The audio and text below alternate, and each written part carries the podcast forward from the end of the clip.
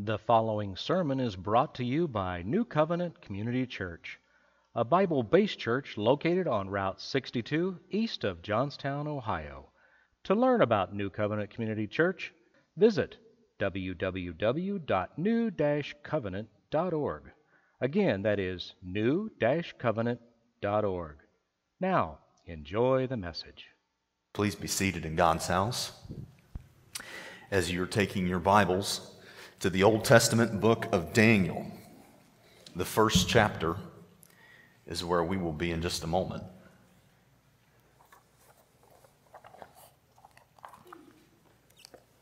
Before I get into preaching, I, I we always say as a leadership of a church and just all of us collectively as a family of God, we always want to be sensitive to the Holy Spirit of God as we just got done singing.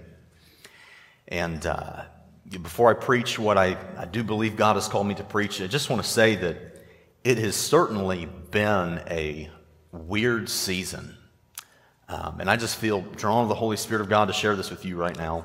It has definitely been a weird season of illness. I think we all know that. We all recognize that. We all see that.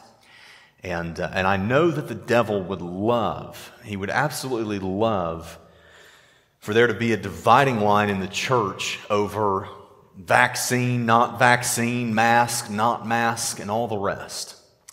And uh, I know that that's what the devil would love to do. And I just think it's important for us to remember some things that we ought to be praying for the unity of the church. Um, I know there's a, a, wide range of opinions and views based, based on the whole vaccine and mask and all the rest. Um, I can tell you, just standing before God and you this morning, that from the standpoint of this church and this flock that I am entrusted of the Lord to shepherd and to love, um, I know we all hear different results of effectiveness of different practices and whatnot, but we all know among us that those who have gotten the vaccine and not gotten the vaccine are getting sick. Many of them are at home right now. And uh, so, what I think there is definitely room for, and it would be wise for us to do together, is to remember to show compassion and love to one another and let people do their research and make wise decisions and just like we said in the very beginning of all of this, to let each person, each family be in the driver's seat of their own health and safety and to stay in your own lane and to let people make decisions as they're learning about these things and all the rest. I do feel biblically that it is true, and I need to say out loud that, and this is probably, hopefully, I pray that this is not a surprise to any of us that it's very, very clear that what is happening in the world, if we are a people, if we are a student of God's Word, it should be inextricably clear that what is happening with the vaccine, and I'm not negating its effectiveness, you do your own research for that. But it ought to be clear to all of us that it is the precursor.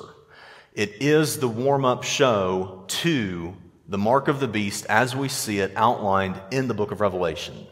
It is the warm up act to that. Many of the elements that have gone along with many of the COVID practices are many of the things that we know absolutely without a doubt will be also consistent with the mark of the beast. It's vitally important, regardless of your view and opinion of the effectiveness of certain practices, that you see that spiritual standpoint, that you see and take note of the times in which we're in.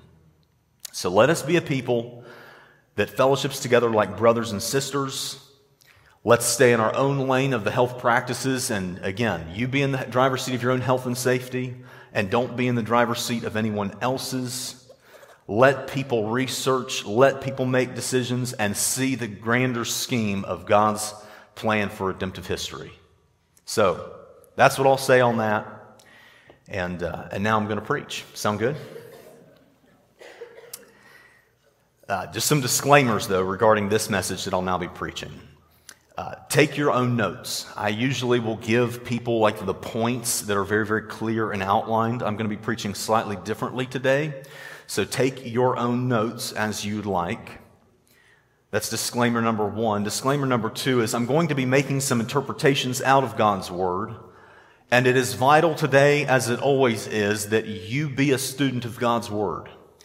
There will be times where I will say the word perhaps or maybe. This is what we're seeing from God's Word. It's important that you have the Word of God in your hand to be making some of these interpretations yourself to affirm whether or not you see them as true or not. That's vitally important. The last disclaimer I'll simply give is I watched many sermons this week from old preachers from old, good, faithful preachers. And I saw a theme of the things and the types of things that they were preaching. And they've been faithful men, people I've respected, and all the rest, and, and still are faithful gospel preachers. But there was a look on their face as they preached some of the things that I'll be preaching this morning. And it was a look on their face that I never, ever want to have as a preacher. It scared me, quite frankly. The look on their face was, it was one of sadness. It was almost a, one of regret. It was almost like this sense that I saw from numerous people this week, of even famous preachers that I watched, that it was almost the look on their face said something like, I wish I would have preached this harder 10 years ago. And the look that that produced on their face was, was scary. So I'm preaching this morning for no regrets in the future. I'm preaching this morning such that I don't have to worry about having that, that look on my face as an old preacher. I just want to get it all out now and preach the Word of God to you. So, with all that being said, I'd like to share with you something that you already know as a believer. As a Christian today in America and in the world in which we find ourselves, we are no longer the home team. We no longer have the home field advantage. What that means is that you're not the popular one anymore. As a believer today, you'll get booed when you try to score. It means that the majority isn't for you. It means that you're looked upon with a kind of disdain that the other players on the field of play don't quite have. Now, it has not always been that case. It was just a few short decades ago that, that believers, that followers of the Lord Jesus Christ had the home team advantage. They had the home field advantage. They were respected.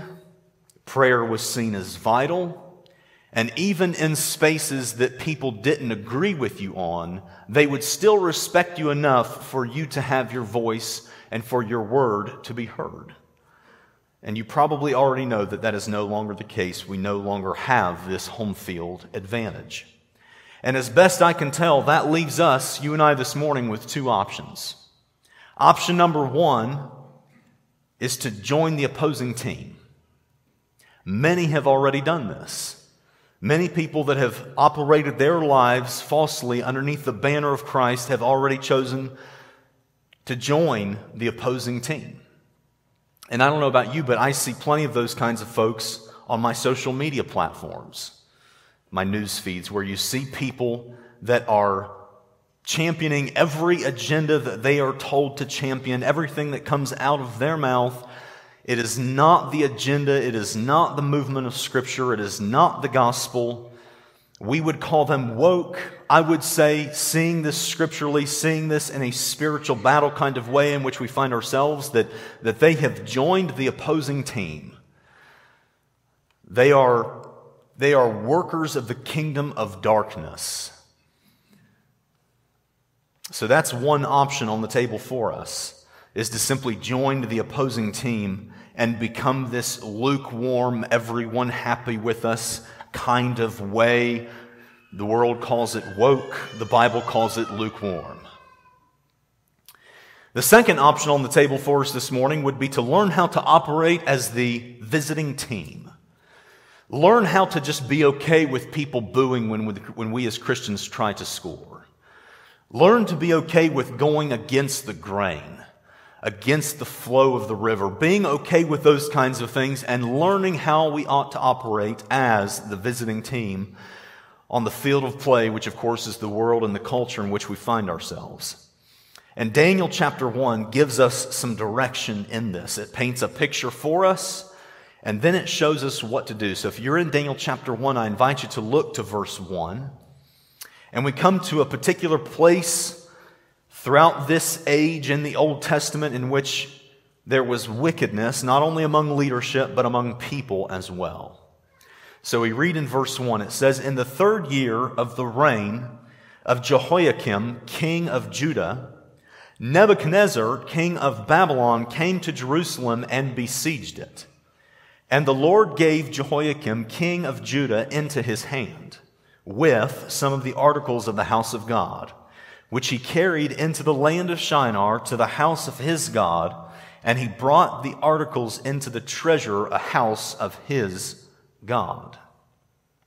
So, right on the scene as God's word is painting this picture for us, is that there were some evil influences in the land in that time. We know of this Jehoiakim character that he was not a good king. He was not a good leader. He was indeed a wicked man. We know from scripture and other areas that he was known for a couple of things, one of which was that he was a shedder of innocent blood that he killed innocent people. That was one of the things that this king of Judah was known for, for being one that would shed innocent blood. He was also known for his great disdain of Scripture.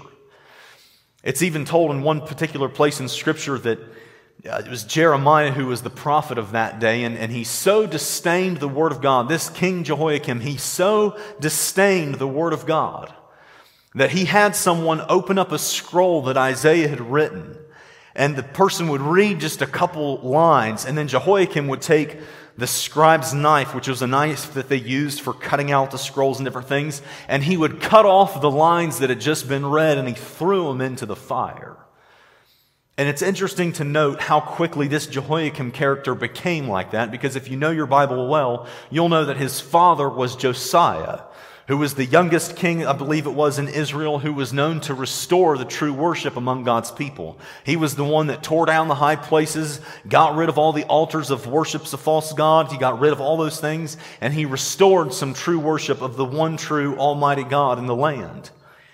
But just one generation later, from Josiah to his son Jehoiakim, we now see this complete disarray, this shedding of innocent blood, this evil influence that he's infecting into the world, into the place where God's people were, and the people were carrying out these same kinds of atrocities. We have seen some of these exact same things in America today. We are now a land whose sewer systems run red with the blood of aborted babies. We have become a people that sheds innocent blood. We have become a people that disdains the Word of God. It has been disdained in the schools. It has been disdained in the courtrooms where they have removed the Ten Commandments from it. It is disdained in our culture for sure. And in many churches today, the entirety of the Word of God, the whole counsel of the Word of God, in all of its conviction, all of its truth, all of its perfection, all of its lack of error, that Word of God is disdained in many churches today. And we have become a people, we have become a land, we have become a place of evil influences.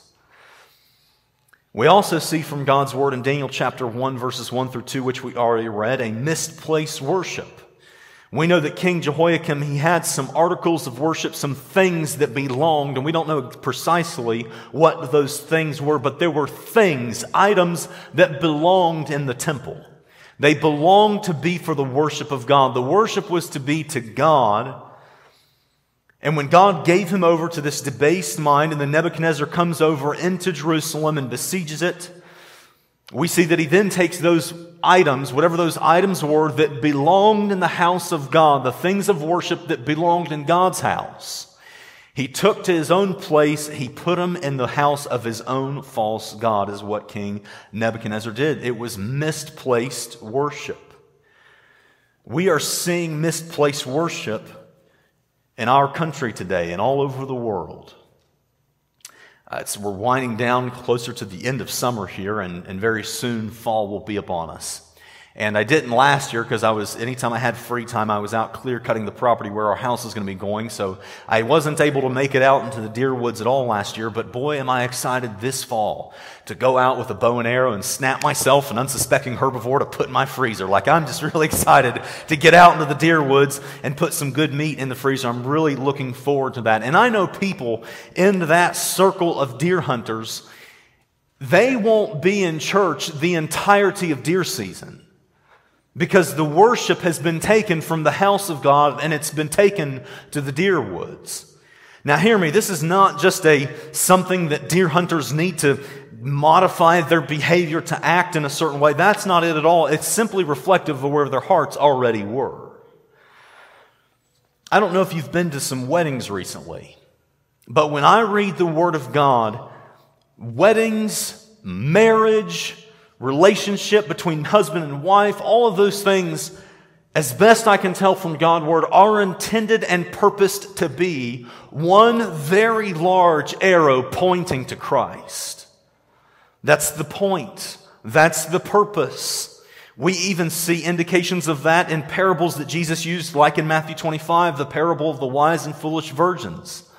That parable where there's the five foolish virgins that let their lamps burn down. There's ten of them there. They're waiting for the bridegroom. The foolish ones don't keep their lamps trimmed. They let them run out of oil and the wise ones kept their lamps burning. Now we obviously know that the point of that story is to be ready for the return of Christ. We obviously know that that is the overarching, that's the main point of that story. But even secondarily in that picture of marriage that we have, that the bridegroom, the bridegroom coming, being about Christ, marriage being about Christ, the wedding being about Christ, all of those things to point to the bridegroom.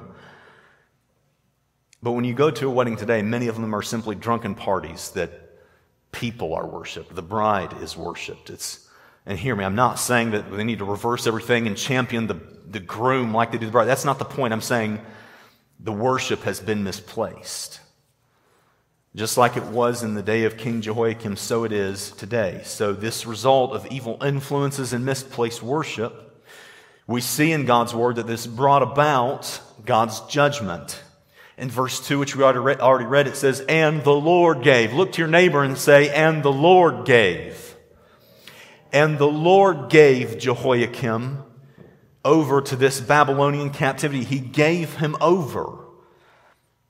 It's almost like it says there in Romans 1 where God will give people over to a debased mind. It's almost as if God says, You want to do it your own way? You want to be this evil influence and shed innocent blood? You want to disdain my word? You want to do all these evil things and misplace this worship that is supposed to be directed to me. You want to do those things? Then I'll give you over to experience the results of your actions. I'll give you over to this kind of debased mind. And the pattern that we see here, what we see for certain in the Word of God, is He takes His people who have been disobedient and through the hand of other wicked people, God will express judgment.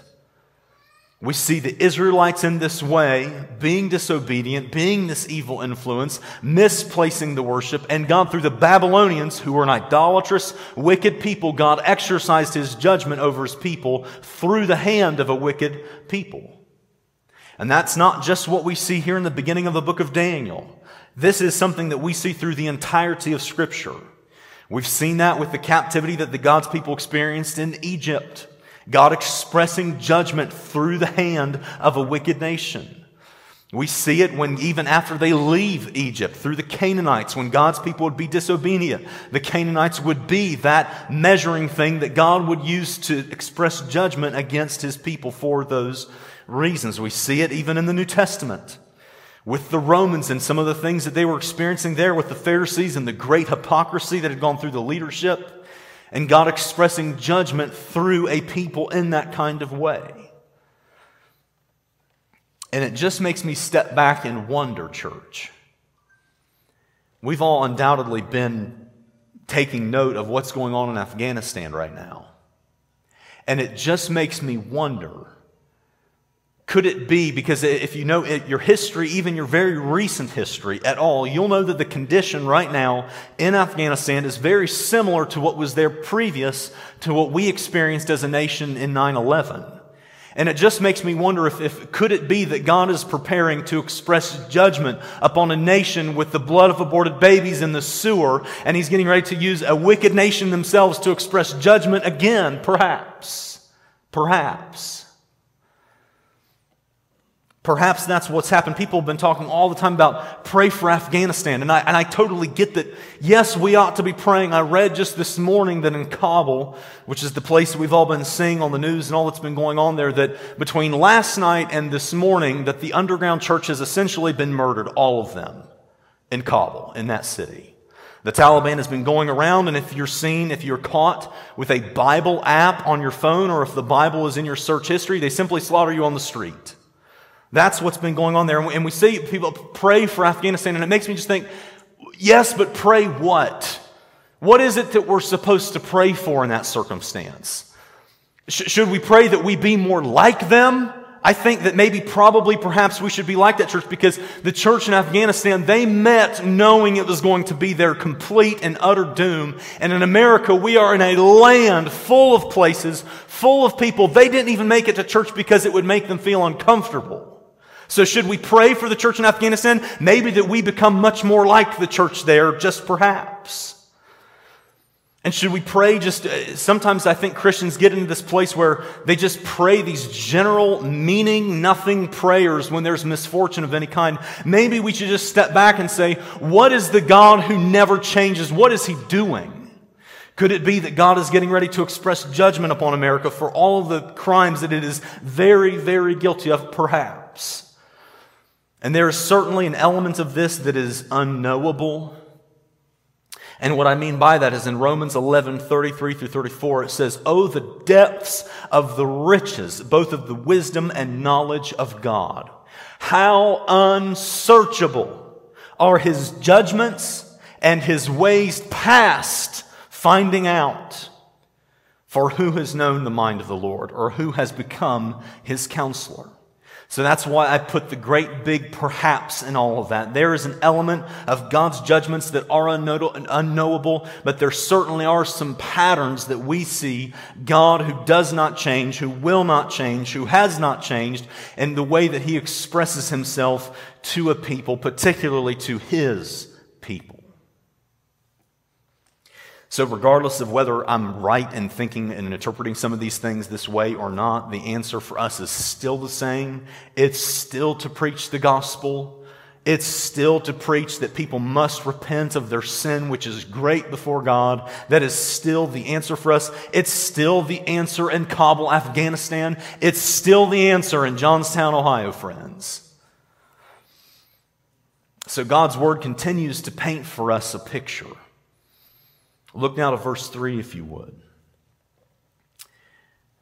It says, Then the king instructed Ashpenaz, the master of the eunuchs, to bring some of the children of Israel and some of the king's descendants and some of the nobles, young men in whom there were no blemish, in whom there was no blemish, but good looking, gifted in all wisdom, possessing knowledge, and quick to understand, who had ability to serve in the king's palace and whom they might teach the language and the literature of the Chaldeans. So, when there's this evil influence among the leadership and among the people, there's a misplaced worship bringing about God's judgment.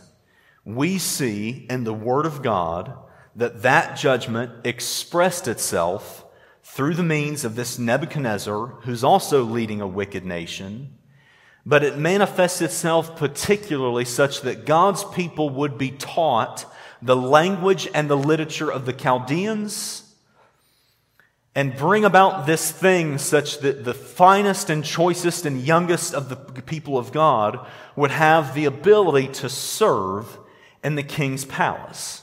Now, let me explain this for us this morning. The Chaldeans, if you don't know, they were a people that were geographically close to Babylon. They were essentially swallowed up, their culture was essentially swallowed up by that of the Babylonian Empire. Now, the Chaldeans were a wicked people. They were known particularly for their witchcraft. Much of their religious practice, much of their language was actually adopted by that of the Babylonians.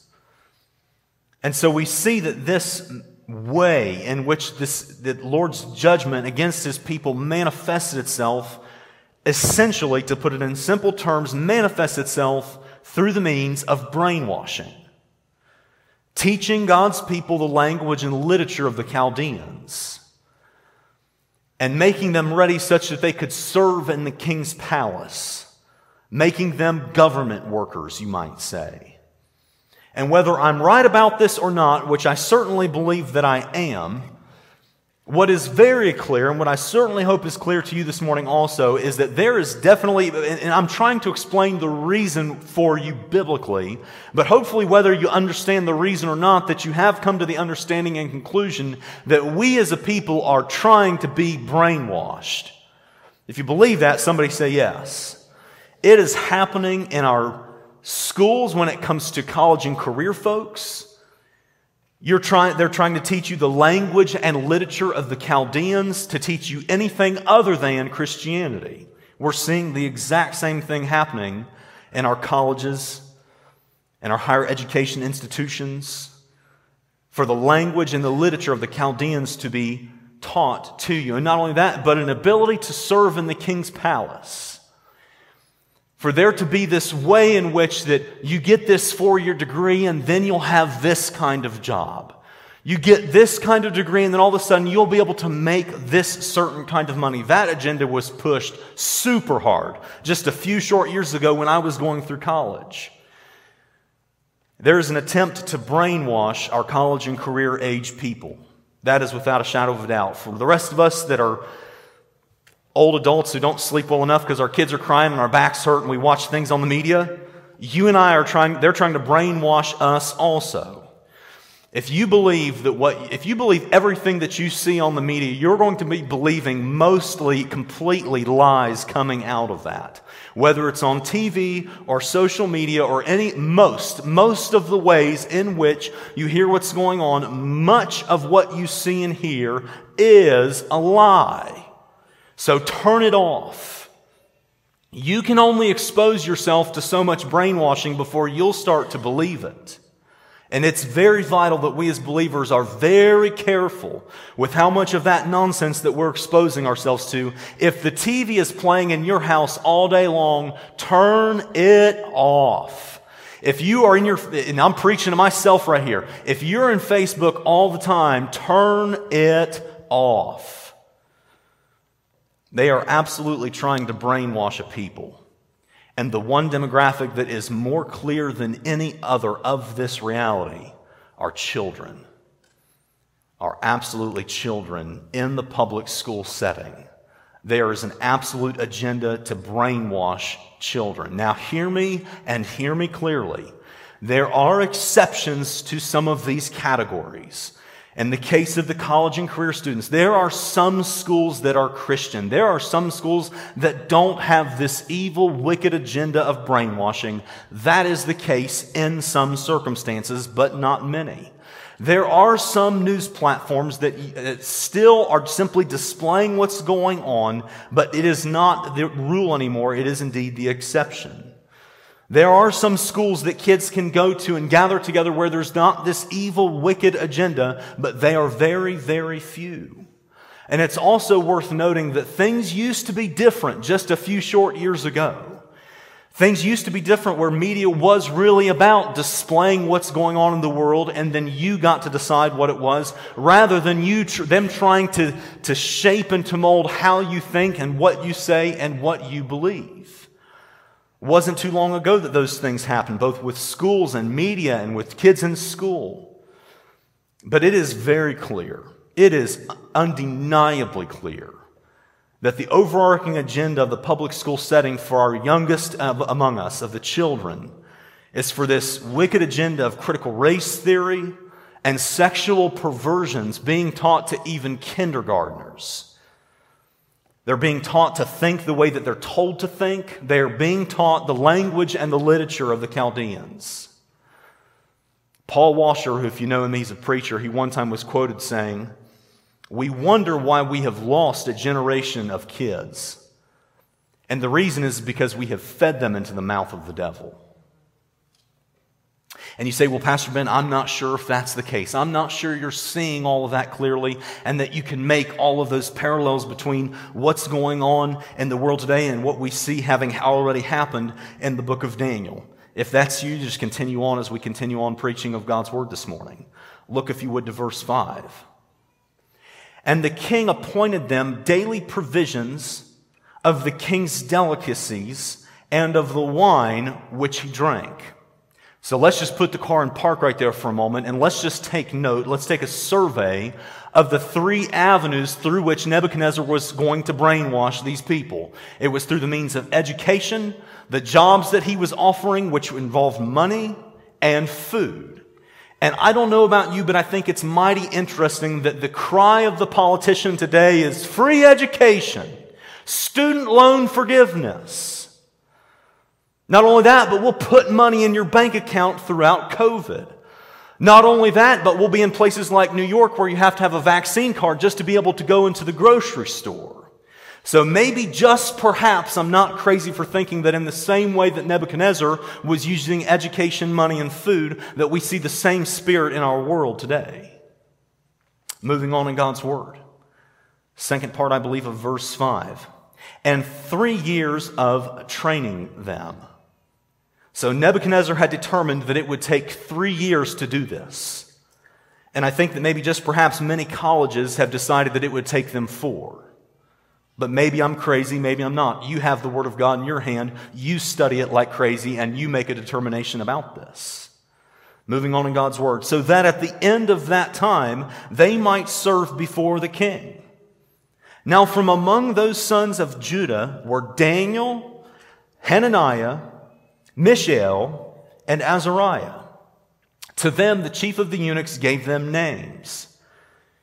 He gave Daniel the name of Belteshazzar, to Hananiah, Shadrach, to Mishael, Meshach, and to Azariah, Abednego. And you say, well, Pastor, what, what do all these names mean? What's the point of why did they change the names in that way? And it's kind of interesting when you take note that in the Hebrew culture of, of God's people in that way that they would name them things pertinent to who God is. The name Daniel means God is my judge. The name Hananiah means grace, mercy, gift of God. The name Mishael means who is like God. The name Azariah means helped by God and the names that they were given, Belteshazzar, Shadrach, Meshach, and Abednego, are all names of Chaldean and Babylonian false idols. Part of this brainwashing plan was to reassign some stuff, to rename who it is that they were, who, to, the, the names that their parents gave them. God is my judge, grace, mercy, gift of God, who is like God, helped by God. Those names that their parents had given them were being reassigned, reestablished. That was part of this three year brainwashing plan.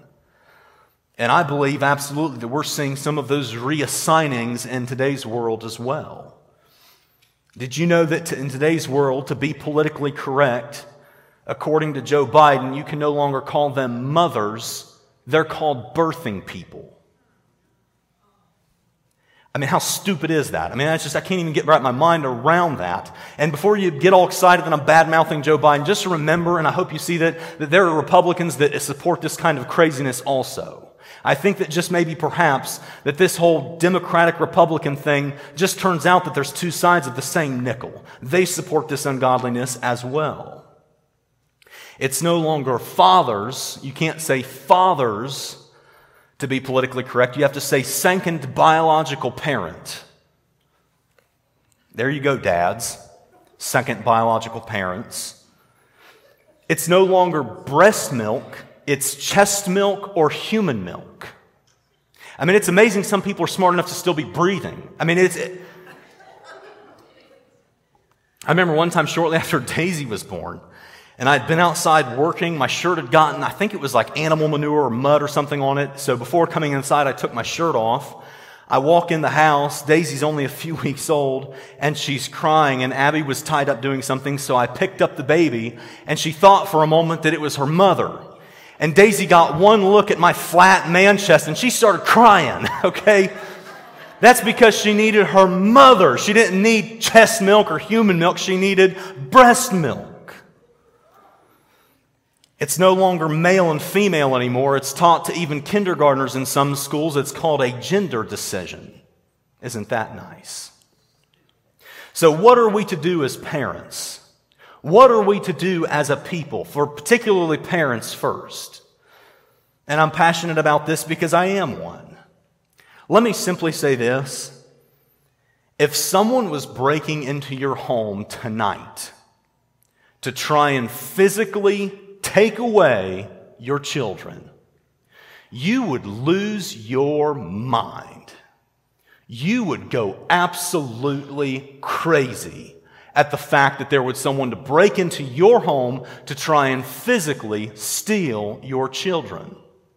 Can I just tell you that same kind of intensity, not when someone is trying to f- steal them physically, but when people are trying to steal them spiritually, when people are trying to steal them intellectually, when people are trying to steal them emotionally. Parents, you ought to lose your mind over that kind of craziness with the same kind of intensity.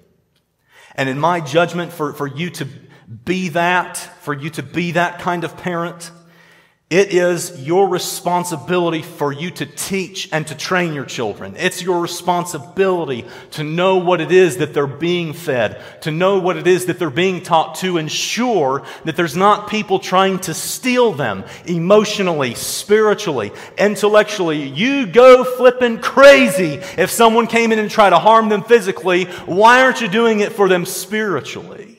We must. We absolutely must.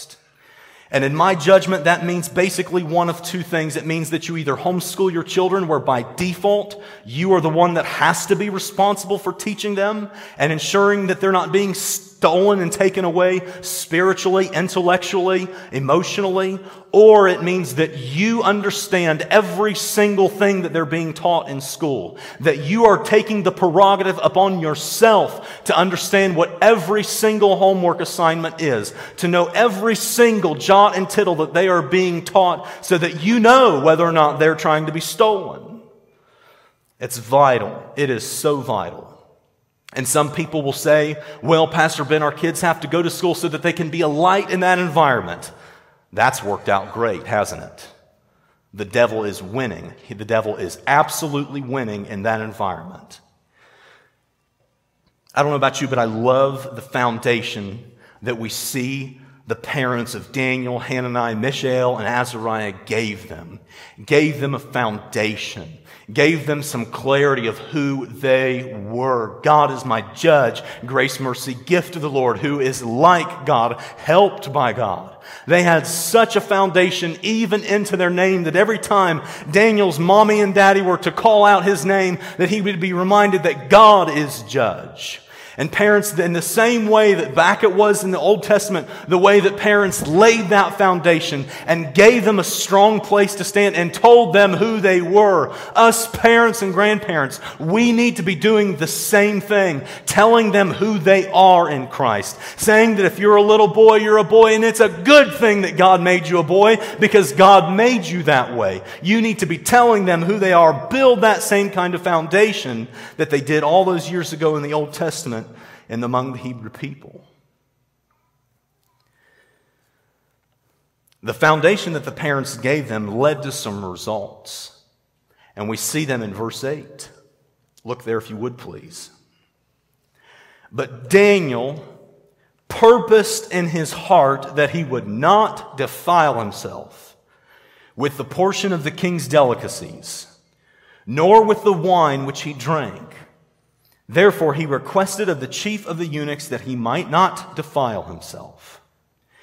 So it helps right now for me to explain that, that there were some dietary restrictions in the Old Testament for God's people that were vital for them to observe as to not make themselves unclean, as to not defile themselves. And what we see Daniel doing, what we see this foundation, even down to naming who they were, this foundation brought about this thing such that Daniel drew a line. Daniel drew a line in the sand and said, I'm not going past this line. He said, I'll go to your school, I'll take your job and I'll spend your money. I'll even able to be eat to, to eat some of your food, but don't ask me to do anything that is contrary to my faith. Daniel drew a line. So here's the application for all of us, and I hope you hear me clearly this morning that, that what it's time for us to do is to purpose in our hearts, like Daniel, that we're going to draw a line. We're going to draw a line saying that you can come this far, but no further. Don't ask me to do anything that is going to be contrary to my faith. When in the schools they're wanting to teach kids this perverted garbage, even down to kindergartners, you draw a line, parent, and you be the one to go in there and say, Absolutely not. If you think that you're going to teach my kid these things that are perverted against science, against nature, and ultimately against the Word of God, you have lost your marbles. If you think that I'm going to let you teach my kid these things when Biden wants to not call them mothers anymore, but call them birthing people, they're mothers. And they've got body parts that are perfectly designed by a perfect creator for that perfect role that God has set up for mothers. We draw a line. I'll, I'll, I'll, have your job. I'll go to your school, but don't ask me to do anything that is contrary to the Word of God, contrary to this faith. And dads, listen to me. We need to draw a line in our families as well. If someone physically tried to break into your home to steal your children, and you hide behind your wife so that she can go protect your kids, you are by definition what's known as an absolute coward. It is your job, dads. It is your job to pitch a fit when the school's trying to teach your kids ungodly, un, just completely bogus, garbage nonsense. It's your job to go into the principal's office. Don't stand behind. If you would be the one out front to protect your kids physically, don't make your wife be the one to lead the charge to make sure that someone's not stealing your kids spiritually, mentally, intellectually. You lead that charge, dads. That's your job. That's your responsibility. Own it. It's your job. You be the one to pitch the fit. You go to every teacher parent meeting. You be in that school every day of the week to make sure that someone's not stealing and brainwashing your children. That's your job. It's our job as a church to draw a line, dear friends to draw a line in the sand and say, we're not going to play this stupid game. We're not going this direction. God's word says it. We have faith in the Creator. We have faith in the Savior that has redeemed us and won us. We'll go along. We'll do these things. We understand that we're likely being swept into this judgment of God in the same way that Daniel and his friends were, but don't ask us to do anything that is contrary to our faith. We will not do it. It's time to draw a line, church. Somebody say amen. It's time for us to draw this line. And drawing a line in the sand, as it were, it does something very particular. In verse 8, we just read how Daniel was not going to defile himself. And verse 9, next sentence, look at it. Now God had brought Daniel into favor. Somebody shout favor. Now God brought Daniel into favor and goodwill with the chief of the eunuchs. So we've seen the story, we've seen how it's played out. God's people and their wickedness and their misplaced worship and their evil influence and their disdain of Scripture and their shedding of innocent blood, God's judgment being poured out through the hand of another wicked nation. We see people caught up in the mix of that. And we see people who had a foundation that their parents gave them to stand strong upon it and say, I'm drawing this line. And it's awesome. It's awesome that the next breath out of Daniel drawing that line is God saying, and I gave him favor because of it. So that's why I'm happy today. I don't know about you. I'm happy and I'm looking forward to some things. I'm looking forward to drawing a line in my family. I'm looking forward to drawing a line in the sand as the leader of this church. I'm looking forward to drawing some of those lines so that we can get some favor of God. I'm looking forward to that. And that's something that is so awesome that, that God's Word has already given us this model already given us this platform to see how God interacts with people in this way. I'm going to draw a line in the sand, and I believe that God and His sovereignty, I'm not trying to strong arm the will of God, but in His sovereignty and in His will as He sees fit, I believe that He will bring me and my family some favor for drawing a line in the sand. I believe that He will and already has blessed this church for drawing a line in the sand in some particular areas. I'm so glad that it's not called in our Bibles the book of Belteshazzar. Somebody say amen. I'm glad that it's called the book of Daniel. I'm glad it's called the book of God is my judge and not the book of Belteshazzar. What that tells us is there was some blessing along with that. God blessed the foundation even in that environment. It's not the book of Belteshazzar, it's the book of Daniel. I'm looking for God to be with me in this church in the same way that God was with Hananiah, Mishael, and Azariah in that fire, which we know the Bible references them in their new name of Shadrach, Meshach, and Abednego. I'm, I'm looking for God to be with us through that kind of fire. And that's awesome that we get to look forward to that. As I was halfway done preparing this sermon, I went home and was going to finish it the next day. And as the evening was winding down and the children were in bed, I was watching this YouTube video of a Christian YouTuber that I like watching. And wouldn't you know it, he was discussing, he had a live stream discussing this very text. Already had the beginning of the sermon already outlined, and, and he was talking about, you know, one of the great things that we get to look forward to, even in this environment in which we see ourselves, even in which this place in which we are no longer the home team. One of the awesome truths of Scripture is to know that when you survey the whole story of Daniel and all that went on and all that, the one person that you would think in humanistic ability, the hardest person to save in that whole deal would be Nebuchadnezzar. But guess who it is that ends up repenting? Guess who it is at the end of the story that ends up worshiping God and recognizing Him as God? So just hold on to yourselves here, church, because don't forget that even in the mess in which we find ourselves, God could be saving the most dark, evil, influencer among the entire world right now. God could save them. And that's awesome. What would you do if Joe Biden became the next Billy Graham? You laugh, but it could happen. God could do that. He's done it before. Do you believe his word, church? Because he's done it. He could do it again. He could absolutely do it again. What if God were to turn one, one of the members of the Taliban right now? What if he were to turn them into the greatest preacher that this church age has ever seen? It could happen. You think it's impossible. With man, it is impossible, but with God, all things are. So when a culture crumbles, when we are the visiting team, I, am done praying Pray for Afghanistan. Yeah, but how? Just, Lord, help everyone feel better? I, we need to be way, way beyond that. It's time to draw a line in the sand and to take God's word seriously, to digest it, to digest lots of it so that we can see what's happening. It's time for us to draw a line in the sand as a church, as we already have done and will continue to do, to say we're not going to play this worldly game. We'll, we are here in this mess in which we find ourselves, and there are things that we have to go along with, and there's things that we just, it'd be great if we could just wake up and everything was beautiful, but it ain't. It's not. It's not all sunshine and roses, and we very likely will be caught up in God's judgment in the same way that Daniel and his friends were. But even in the midst of that, we will draw a line in the sand as a church, and hopefully for us as a family, being led by the fathers to ensure that our children are not being brainwashed, which many of them are. And I believe if we draw that line in the sand, I believe that just like Daniel, we will find favor even in the place in which we find ourselves. I believe we'll experience that favor as a church.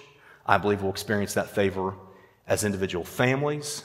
And I believe with all my heart that God could save the most wicked person that you could think of and turn them, like he did for Nebuchadnezzar, into someone who proclaims the greatness, the reality, the truth, and the goodness of God. Would you stand with me as we come to worship?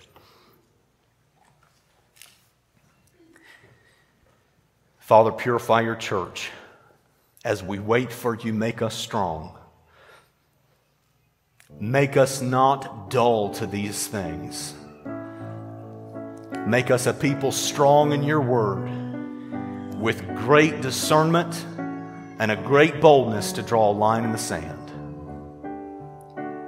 Father, we're not doing this to bend your arm and to bend your will.